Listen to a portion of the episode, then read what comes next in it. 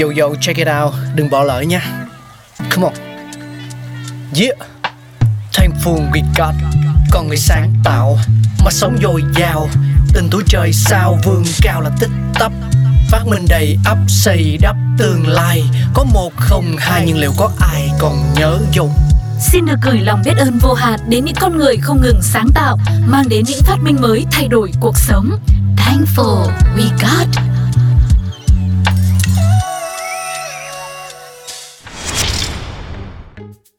Chào mừng quý vị và các bạn đang cùng đến với Thankful We Got. Chúng ta đang cùng nhau ngược dòng thời gian để tìm hiểu về những phát minh của nhân loại. Hãy cùng đến với sự ra đời của nhiệt kế. Phiên bản đầu tiên của nhiệt kế ra đời năm 1593, trải qua nhiều thế kỷ thay đổi và phát triển để trở nên nhỏ gọn, hiệu quả như ngày nay. Nhiệt kế là một trong những vật dụng quen thuộc có trong gần như là tất cả gia đình để có thể theo dõi sức khỏe của người lớn và trẻ em. Tuy nhiên, ít ai biết sự ra đời của nó lại vô cùng phức tạp trải qua nhiều năm liền. Nhiệt kế đo nhiệt độ bằng cách sử dụng các cái vật liệu thay đổi trong môi trường nóng, lạnh. Trong nhiệt kế thủy ngân hoặc là nhiệt kế rượu, chất lỏng nở ra khi nóng lên và co lại khi lạnh đi. Do đó chiều dài của cột chất lỏng tùy thuộc vào nhiệt độ. Các nhiệt kế hiện đại được sử dụng theo tiêu chuẩn Fahrenheit tức là độ F, Celsius độ C hoặc là Kelvin tức là độ K.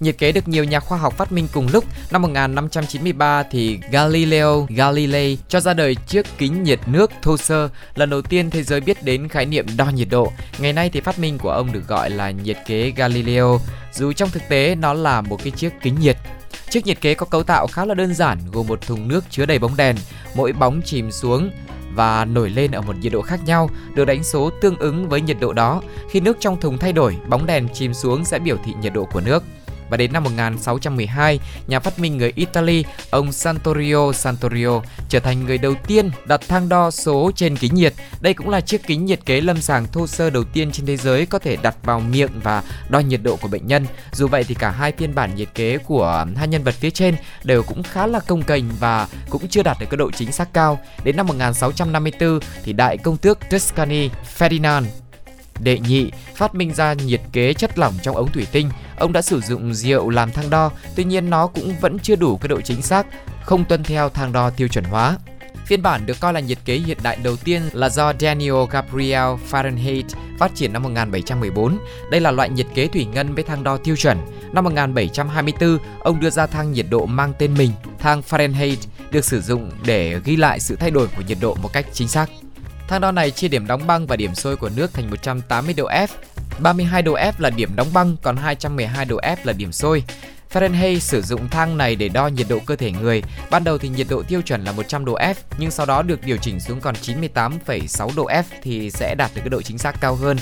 Còn thang nhiệt độ C ra đời vào năm 1742 do nhà thiên văn học người Thụy Điển Anders Celsius phát triển, còn gọi là thang độ Bách phân. Thang độ C có 100 độ với điểm đóng băng là 0 độ và điểm sôi là 100 độ. Cái này thì sẽ gần gũi hơn với chúng ta được không ạ? Sau một thời gian khi mà các bác sĩ à, thường xuyên đo nhiệt độ của bệnh nhân để chẩn đoán và điều trị thì uh, họ phát hiện ra rằng là nhiệt độ cơ thể có liên quan đến sự tiến triển của bệnh. Tuy nhiên quan điểm này rất được ít người cùng thời đồng ý, cho nên nhiệt kế cũng không được sử dụng rộng rãi. Hầu hết nhiệt kế điện tử hiện đại đều dựa trên phát minh của bác sĩ người Anh Sir Thomas Albert. Ông là người đầu tiên cho ra đời loại nhiệt kế y tế hoàn chỉnh, có thể cầm tay, dài 15 cm, ghi lại nhiệt độ của bệnh nhân trong 5 phút. Và Thế chiến thứ hai thì uh, Theodore Hannes, nhà khoa học nhiệt động lực học kiêm bác sĩ phẫu thuật phát minh ra loại nhiệt kế đo tai và đến năm 1984 thì bác sĩ David Phillips cho ra đời nhiệt kế đo tai hồng ngoại. Cùng năm thì tiến sĩ Jacob Freden nghiên cứu thành công nhiệt kế đo tai thermoscan phổ biến đến ngày nay. Và vừa rồi là sự ra đời của chiếc nhiệt kế qua rất là nhiều những cái thời kỳ khác nhau và sự đóng góp của nhiều chuyên gia nữa.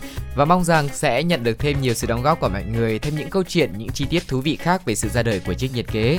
Còn bây giờ thì tu cô xin chào và hẹn gặp lại trong những số tiếp theo nhé. Bye bye. Oh,